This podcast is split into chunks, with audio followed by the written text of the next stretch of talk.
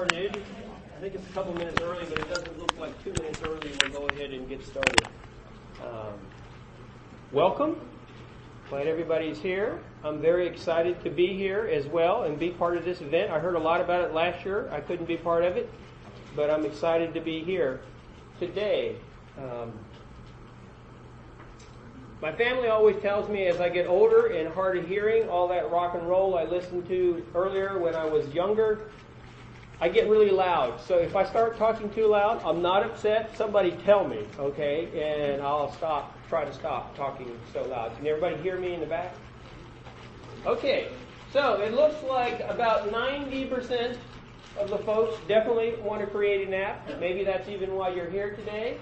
Uh, 8% are still on the border, and 3% of you don't want to have any part of it. And that's fine. Maybe I'll change your mind today here. So let's see. See if everything works as it's supposed to.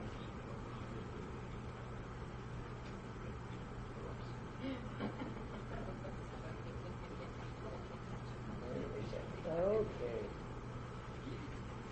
Excellent. I'm using Poll everywhere here. Uh, it's a free app. If you've never used it, free application. Uh, check it out. So, who am I? My name's Chris Thompson. I'm from Georgia Tech in Atlanta, Georgia. If you're not familiar with Georgia Tech, maybe this will ring a bell. It's one of the most, supposedly, it's one of the most recognized songs in the entire world. I'm not really sure why or if I believe that, but that's what they say. Ramblin' Wreck from Georgia Tech and a hell of an engineer is the way the words go. Um, if you want to contact me, there's my contact information. And I'm going to be talking a little bit about today about why I think every teacher and student should consider becoming an app creator. As we go through, if you have some questions or whatever, just raise your hand. I'll be glad to stop and we can have a discussion. You surely don't want to listen to me talk for an hour. Um, so, uh, also on the website, the Mobile 2012 website, there's a place for speakers and resources. Uh, I've uploaded some information there as well. If you want to go grab a copy of that, don't everybody do it now, but uh, it'll be there for you as well. So, just to make sure we're all on the same page, when I'm talking about mobile devices, I'm including either handheld devices or tablets. I consider those both to be the same. Not just, a lot of people think, well, maybe you're just talking about handheld, but I'm thinking of both. So, another quick poll here as we get started. You think creating apps is hard? Difficult? Too difficult for most students and teachers? Chance once again to give us a little input and see what you think. A lot of people have preconceived notions.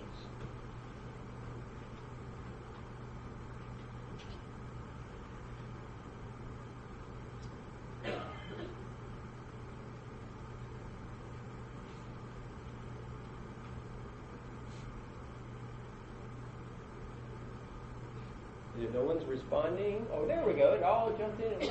Okay. Looks like we're pretty well split. Yeah, I'd say yeah, we're, we're, we're, we're well split here. That's amazing. Folks are not sure. Some thinks it's easy. Okay. Many think that it's just the gifted.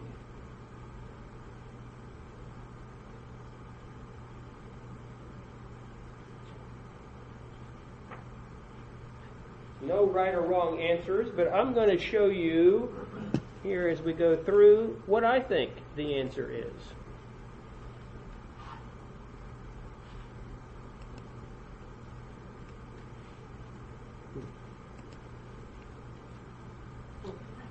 I think it's not nearly as hard as you think. And that's probably the first reason for why I think every teacher uh, should become a mobile app creator. All ages are doing and creating apps these days. Um, 72 year old gentleman created a 3D game that he's published on the App Store, made a little bit. Nine year old Korean boys created apps, had them published on the App Store. all kinds of ages. In the opening session, they talk about spoke about Thomas Suarez, and it just so happens that he's part of my presentation. Well, it was different work on the market, and now one Spanish Fort teenager is at the top of the app list. Mike Anderson joins us live with more, and Mike, this kid's game even beat out some longtime favorites. All right, yeah, yeah, yeah. I'm playing the game right here. It's actually uh, pretty popular right now. It's called uh, Bubble ball, and you know, it's all physics based, and uh, pretty different. You move the it's around, and you want to get the ball to the goal for start, and hopefully it works out and do so well there. But uh, yeah, currently this is the number one top free app for the iPhone. Uh, even beat out a very popular game you may have heard that was made by a whole team of developers. Uh, I think that's something with birds. Angry Birds just got a whole lot angry. The popular game is no longer number one on the list of top free iPhone apps.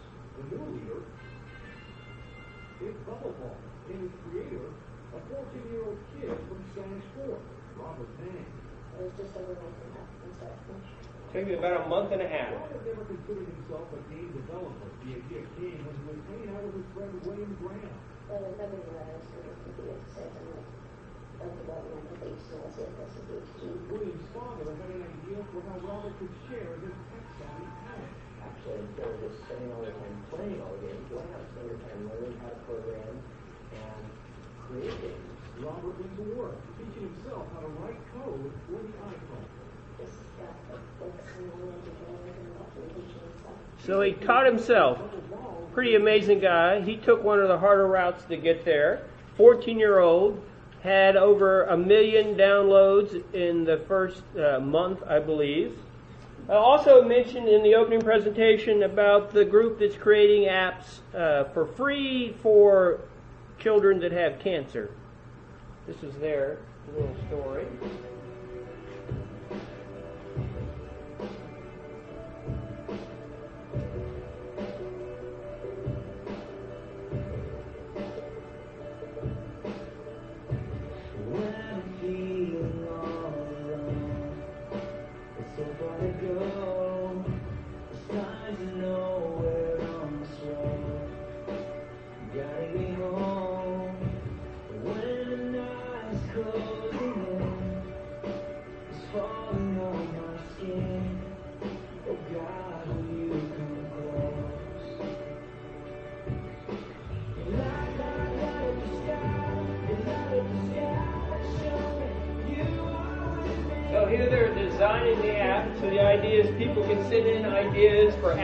Like to create, it and this young person will actually then try to create an app for those people, the children who have cancer. He's working out the rules, how it works.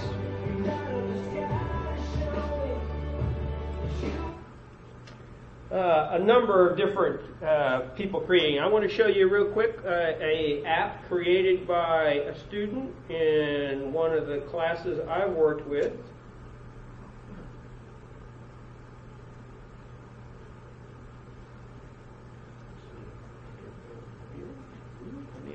The sound for half a second.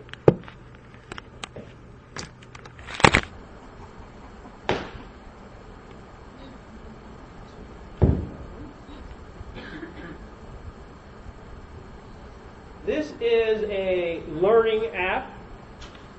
How to speak like a valley girl. Who knows how to speak like a valley girl? Okay. If you've ever wanted to learn how to speak, I thought it was a very creative idea. Anyway, um, so let's see. Yeah, let's see. see if I can get a little more volume.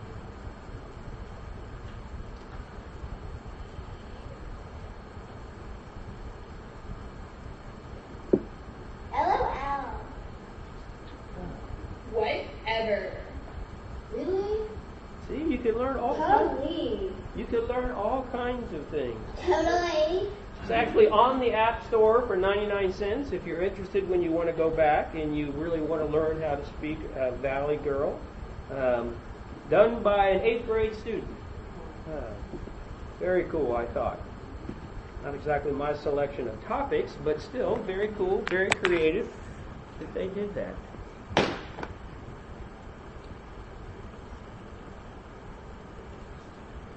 And if that's not enough to convince you, we're going to create an app in a little less than four minutes, right now.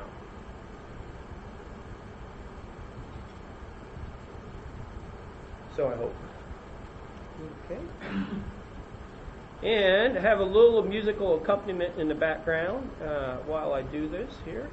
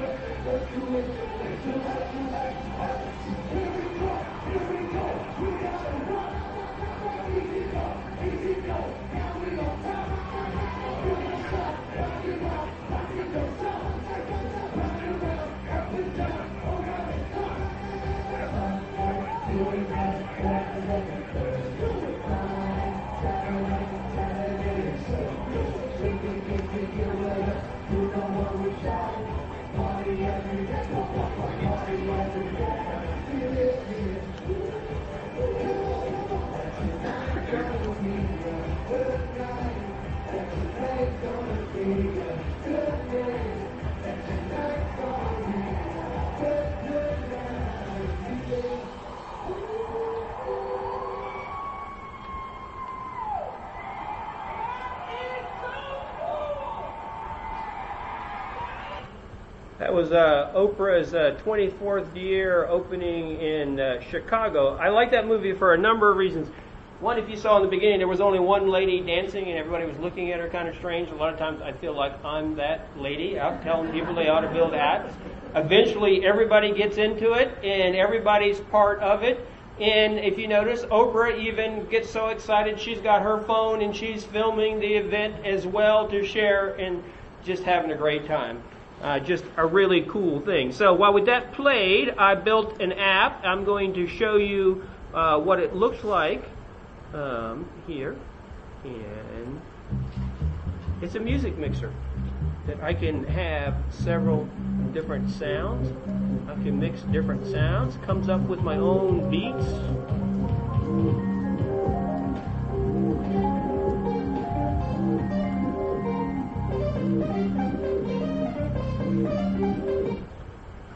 And I could very easily, I don't trust the wireless network here, but I could very easily transfer it right over to my device here and actually play it. But I'll give you an idea here what it looks like if I did that. That'd take about uh, just a few seconds.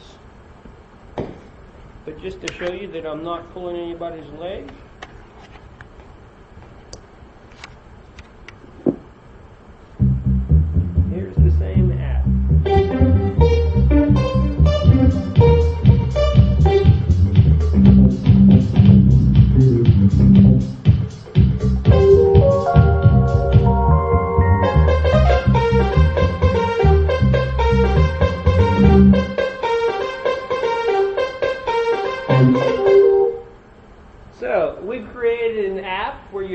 Dragging objects around, playing different sounds, mixing multiple tunes together, and we did it all in less than four minutes.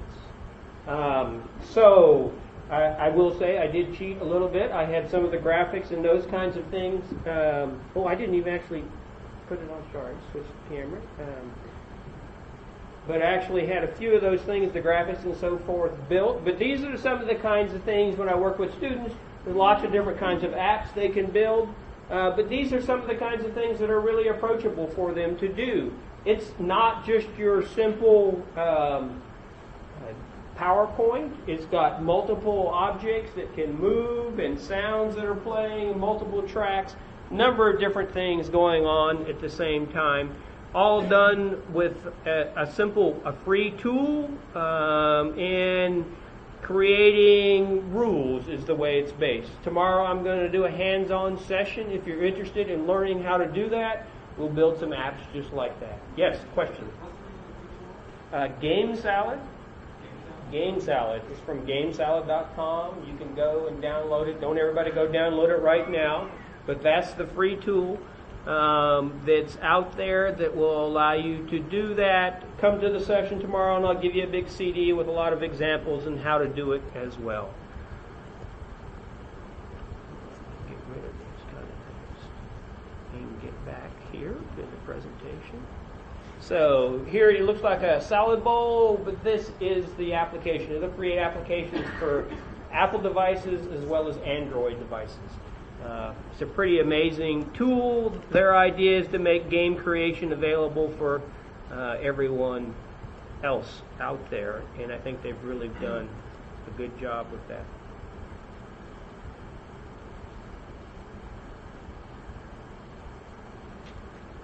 So as we move on, take one more quick poll here. When do you think mobile devices will be the main student computer in schools? Three years, five years, ten years, twenty years, never, or they already are? Give me your feedback. What do you think? Again, text the code to 37607. Take your pick.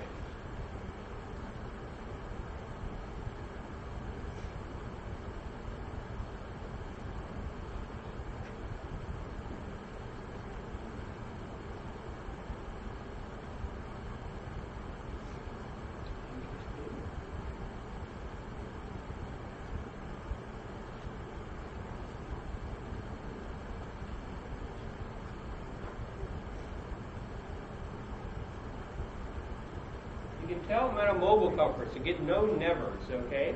When I do this with other groups, there's always a never, okay? But no nevers today. All right, three, five years. Looks like those are two winning, uh, not too far in the distant future. Got some people who say 10, few say 20, and some even say they already are. Well, let's look at some of the data. You may have seen some of this data from the Pew Internet study, but uh, in this survey they found this was actually in 2009, so it's a couple of years old.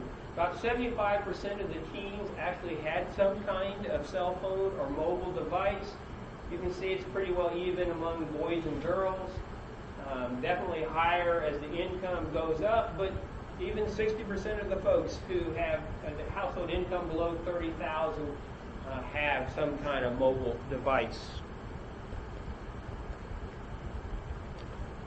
Um, if you look at uh, the schools, about 62% of the teens were allowed to have cell phones in schools, but not in class. Uh, 24% forbid having cell phones at all. About 12% is going to have a cell phone at school at all times. A few other missing in percent there. Uh, I was been out examining and evaluating a handheld grant in Georgia for the State Department. I had to capture this picture quickly as I walked by because I wasn't supposed to have my mobile cell phone out. I don't know if you can read it. this is a school that is implemented a handheld mobile device project. First offense, three days in ISS, you lose your cell phone for seven school days. Second offense, five days in ISS. Okay, phones are held for the remainder of the year. While I was there, they had the police checking a student's cell phone to see if they had been communicating with anyone during the school day. And this was a school that had a handheld grant. Okay? So the teacher quoted me and said, It's better to be caught with drugs than a cell phone in our school. And she was deadly serious. Better to be caught with drugs than a cell phone in our school. Interesting. Real world data. But if you look at what's going on in school, 68% of the kids where no phones are allowed in school have them, okay? And 58% of the kids where no phones are allowed at all have texted during class. Okay? So my case is when are mobiles going to become the most prevalent device in schools? I vote for they already are. Whether we're allowing the students to use them or not, they're already there.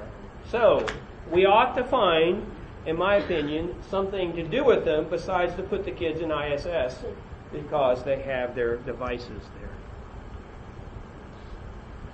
Now, I borrowed this cartoon and several others. I don't know if you know it, but they're actually mobile cartoons from Mobile 21, a group that sells a mobile LMS type of system. Here's one saying, I got one tough kindergarten, you have to check your cell phone at the door. Okay? So, another reason to consider having students create, be creators of mobile apps. Time and time again, how many times have we got new technology in the schools and we use the old ways and then everybody complains that we don't see any change? Um, well, lot, what I have seen is that uh, schools are getting devices and are doing the same old kinds of things. They see them as a way to consume content. Um, and I'm not knocking just consuming content, uh, but if you give them an electronic PDF of a book on an iPad, I'm not sure we've made much progress. The number one complaint I had from teachers when I was out interviewing them was, you can't run Flash on my iPads. I have all this science content that I want to I want to access, and I can't run Flash. Uh, that was their biggest complaint about the devices. Uh, and I just I found that an interesting comment from the teachers that that's they were still using and thinking of this device merely as another internet access tool where I can access websites. Another one that we hear everybody talk about is the fact that you can Google anything, anywhere, and find the information um, and check it out. Well, I think that's kind of a next level of access and use of the device is for doing just that kind of thing. If you look at what adults are doing, this is another uh, Pew Internet Tracking Survey. The number two use adults have said is they use it to learn something they're interested in. Um, 64% of the folks said they've used it for that. So I'm sure kids are using it as well. But kind of the third level is uh, creating content, whether it be apps or be games or whatever uh, kind of the application, but really giving the creative power into the hands of the students where they're not just consuming this or just looking up information, but they're actually creating um, all kinds of things. So, why create mobile content? I don't know if anyone's seen this video. I found this one very interesting about what's going on out there in the real world.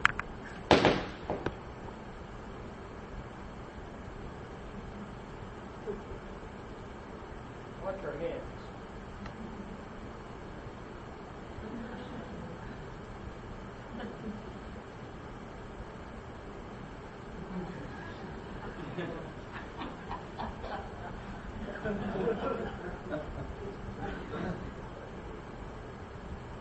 Seems to be broken. Can't zoom it. Look, she checks her finger. My finger working? Look. Touches her leg, says, yeah, my finger works. What's wrong with this?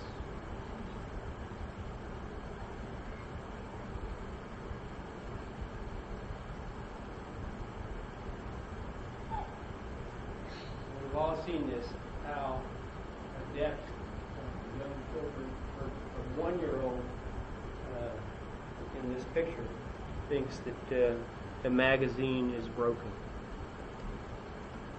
So, my value proposition is about creating applications is that in what we have been finding so far is that I think middle school and high school students are the only ones we have worked with yet. That by doing and creating comp, uh, content on mobile devices, they'll increase their knowledge of the whole STEM uh, entire range of subjects. There's a lot of math, science, computer science involved in this. That students will improve their achievement, uh, develop 21st century skills. Uh, that teachers will increase their content knowledge as well as they're we all know that one of the best ways to learn something is by actually teaching it, and that it can be applied in and out of schools. And what's really interesting, I've found, there's a huge interest from parents, and it gives parents and students something to talk about and to share about. An easy way for them to go home and share parents. I teach these classes with middle school and high school students, and all the teachers want to know if they can, or the, not the teachers, but the parents want to know if they can come with their kids to the classes. Uh, it's a real interesting phenomenon. So the third reason is that mobile content creation is learning, and it won't be for long, okay, before we got the little guys uploading to uh, YouTube. Other reasons. Uh, it's incredibly engaging for the students to be involved in creating on a mobile device or creating something. I've seen rooms that just go silent when the students are engaged in doing that. It's easy for them to share it. Uh, there's a huge uh, business opportunity, the connection with parents. I mentioned one of my favorite is just say no to PowerPoint. How many PowerPoints have we all sat through in students created, or anyone who created that have just bored us to death? Um, and the whole future of STEM jobs, they all require some kind of computational thinking, and what a great way for them to participate and do this. Okay, one more poll. You think a lot of people are getting rich creating mobile apps and games? I hear this a lot. What do you think? Yes? No? Not sure.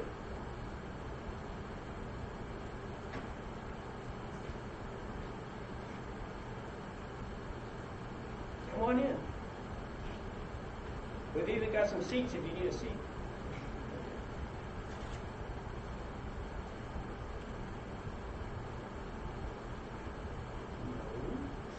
Come on now, we all heard about Angry Birds, right? Okay.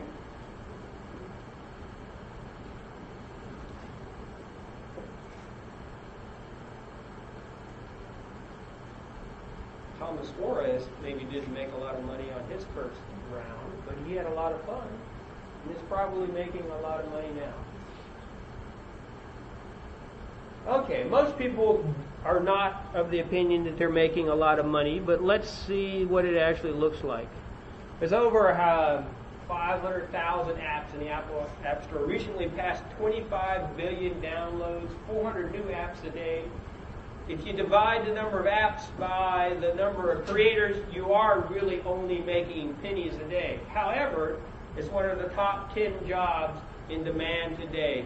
I always have people calling me at Georgia Tech saying, Do you know any students at Georgia Tech who can create a mobile app for us? And I tell them, Yes, but they already have jobs, okay? Uh, It's an incredible demand. So, from an economic standpoint, it's certainly a very uh, marketable skill to have today as well. And it gives opportunity for many groups. The new American dream is to strike it rich, the gold rush on the App Store. You may not do that, but you certainly have that dream to follow and you have opportunity to be uh, employed quite well. Other kinds of things you learn when you're creating uh, mobile apps, uh, everything from user interface design, if you're creating something re- about learning, something about instructional design. There's the whole media production piece. You got to create graphics. You got to create sounds. How do you design? What's the logic behind a game if you're building a game? Programming, maybe it's not coding, but you're still having to think logically and build programs from a computer science standpoint. Uh, robotics, there's a lots now more and more robots are being controlled by a mobile device. Collaboration, critical thinking, all these different things, uh, as well as whatever the subject matter might be that you're creating the application for. And one of my favorite is you definitely can develop storytelling skills. Here's a young boy telling the story that his dog swallowed his iPhone and he can send in his paper in about 12 to 14 hours. Okay, the stories never stop, even when we go to the mobile world. Certainly, there's great alignment with the NETS standards if you're interested in that and implementing that in your district. Creativity, innovation, communication, uh, collaboration, perfect opportunity to work on those kinds of standards and skills. Um, and certainly the critical thinking, problem solving, decision making are all part of designing and creating some kind of interactive application for a mobile device. In Georgia, we looked at alignment with some of the technology standards in what we call the career and technical area, and it's very easy to make those alignment with this with those standards. I have one teacher who's actually been teaching his uh, entire this year in middle school uh, students to create the applications as part of their career and technical CTAE we call it in Georgia. And then this whole area of STEAM, not only the math and science, but the arts, bringing in those pieces and integrating them into one single area of study. Another reason there's a great debate going on now about whether students, all students, should be taught how to program or how to code. There was a recent article in The Guardian by John Naughton of the Open University basically stating that in UK they're having a serious dis- discussion about what kinds of technology skills students should learn in, in uh, classes K-12 environment. And he's saying that he thinks every student should have be able to learn some of the key components of computer science, understand computational thinking, learn the program, and be able to progress through that. He's saying that far too long we've been we've turned really technology into learning how to operate Microsoft Office, application oriented, and not really about the computing and the technology behind all of that. He states, What we forgot was that cars don't run the world, monitor our communications, power our mobile phones, manage our bank accounts, keep our diaries, med- mediate our social relationship, snoop on social activities, and even some countries count our votes. But network computers do all these things and a lot more besides. And he argues that it's becoming a moral obligation that we should teach children more about technology and how these things operate. Uh, because if we don't, they're going to be cut off from their world's going to be shaped by computing and technology as users that they have no idea what's behind it. Um, that literacy in the future is not only about being able to search and analyze information, but being able to understand about that technology behind it and know when it's being manipulated. I saw several tweets from Graham today uh, talking at the conference about Google and people saying Google is such a great source of information and forgetting about how Google can actually and does manipulate the results that are returned based on paid advertising, a number of links, lots of different ways that information can be manipulated. So, I'll briefly go through what are the different kinds of mobile apps lots of different kinds of way to do it. Everything from, if you think about mobile content, maybe not an app, uh, using Dropbox to share documents. Um, uh, there's tools to create applications and content actually on devices, iMovie Keynote. There's two that actually work on an iPad, Touch App Creator and Creative Books Builder that actually allow you to build an app on an iPad. Uh, and these are the kind of apps that are more along the lines of an interactive book, but you can have video, you can have events and respond to them. There's a tool called Interact Books, which is a hybrid application. You have you download an app from the App Store, and then they have a creator that runs on the PC, and you can build much, uh, very interactive books that run within their application. Web apps. Web apps are basically applications that uh, you download from a website, and you can then store them on your device and continue to use them even when you're not connected to the internet. You don't have to go through the App Store. The one that everybody hears about mostly are native apps. Those are the ones that are downloaded from the Android or the Amazon or the Apple App Store. They are the compiled applications that run the fastest and can have full access to the hardware, They the accelerometer, GPS, camera, all those different types of devices. More and more, this is becoming available in the web apps. Uh, this kind of hardware capability. This is the area where people are talking about and mainly making money in.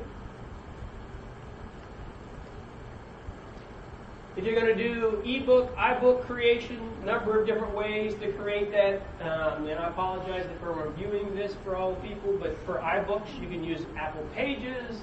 There's a word processor called Stories, Adobe InDesign, and everybody's heard of the Apple iBooks Author Program. Amazon Kindle has similar kinds of things. There are websites that are out there. And now uh, K 12 institutions can have their own iTunes U instance and begin to share and create that kind of content as well. So who knows, someday Johnny's going to be stopping at the door and saying, wait, I can't go to school, I forgot to load my apps. Uh, web apps, and again, this is in the information that I have on the conference site that you can download all this information, so don't worry about jotting it down. It's there, you can go and grab that. Here's a number of tools for creating uh, web apps. I mentioned the Touch App, Touch App Creator that runs on the iPad. Uh, iBuildApp.com is a browser-based application. Um, it has a selection of widgets you can then choose. I was just speaking with someone here who's been using that in their school districts for the students to build apps. Uh, NS Basic is a application that allows you to program in BASIC, and it also has a drag and drop interface that builds the web apps. Uh, Construct 2, Tursis, AppCobra, AppMobi. Number of different tools out there to create web apps if that's what you're interested in. I mentioned iBuildApp free. I'll talk a little bit about that tomorrow in my session. There are then what's called native app generators, which are applications that are pretty much point and click, and then basically what you do is you download the source code and compile it with the Apple products, and then you can publish it off to the App Store. A number of products there. If you want to learn programming, these days you basically just pick the programming language you would like to work with, and you have your choice of two uh, tools. Apple Xcode works in Objective C, but there's C++, C Sharp, JavaScript, Basic, Lua, Ruby, and believe it or not, how many people remember HyperCard? HyperCard still exists. It's now called LiveCode by a company in Scotland called RunRev, and they have an application that you can do programming for Android, for uh, iOS, for uh, Macs, for PCs, even for Linux, all using the same code. It exists out there. Um, it still is alive and kicking even after all these years. The non-coding applications if you want to create apps. I mentioned GameSalad. That's the one I demonstrated with these visual rules, but there's ClickTeam, um, has a tool, App Inventor for Android only. There's a product called Stencyl, which is like Scratch. If you've ever used Scratch, you drag blocks of uh, code together. You don't actually have to learn to type in the code. Unity 3D is a very popular uh, game development tool that's available out there. So, what have we been doing at CEISMC? I'll just give you an idea. We had our first camp during the summer in 2010. We put it up on our website. We 80 applicants for 12 spots from three different states. Okay. Um, we also had two Saturday half sessions where high school students and their parents came um, with like no work at all. In 2011, we again no advertising, put it on our website. This year we opened it up to middle school students. We had 200 plus applicants from four states in three countries. We had somebody come from Thailand for a week long day camp to learn how to create mobile applications, high school students. And uh, one middle school uh, teacher who actually attended the camp with the kids and has been teaching kids throughout this year um, in their classroom um, as a main component. We had several half day sessions. We were able to handle 80 plus people, plus we had at least that many on the wait list. This summer we're doing actually seven weeks of camp with 25 each, and we already have 75 people on the wait list. And all we do is put it on our website. Uh, huge uh, interest in learning and participating in, in creating this kind of content. We've had about a 60-40 male-female uh, ratio of interest. About 92% have told us that it has increased their interest in uh, computer science. 100% said they're more likely to pursue a career than they did when they started. 100% plan to continue, would like to continue some kind of mobile app game development afterwards. And 100% of the kids thought that it would indeed be very useful activity in the classroom. So here's a little video from the folks in Walker County that have been working on that this year.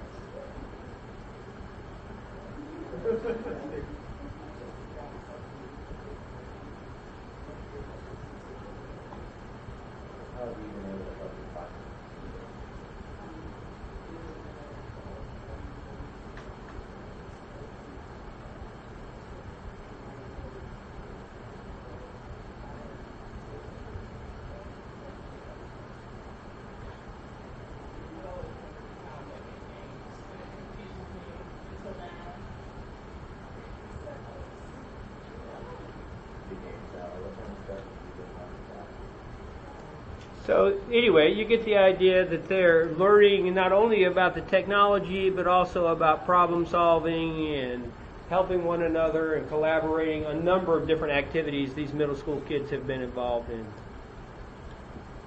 So for the future, uh, we're going to do some more research about this and try to understand really what is the impact on the uh, children who are involved in doing this. Trying to do some more uh, collaboration. I'm going to go out, spread the word, tell people about this, uh, give them uh, the opportunity to learn about it, share as much as I can. Uh, we hope to offer some online courses for students, teachers, and parents um, in creating something called the Mobile App Factory, where we have kind of a year-long process that students can come in the summer, they can work on them in clubs, and so forth throughout the year. So, what else can you do besides just programming? Well, the world is changing as well. Now, I mentioned you can actually control real world robotic devices. And if you've seen anything about robots, you know the world is on fire about robots when it comes to STEM. And here's one of our my favorite robots. Controlled with the iPod in his hand.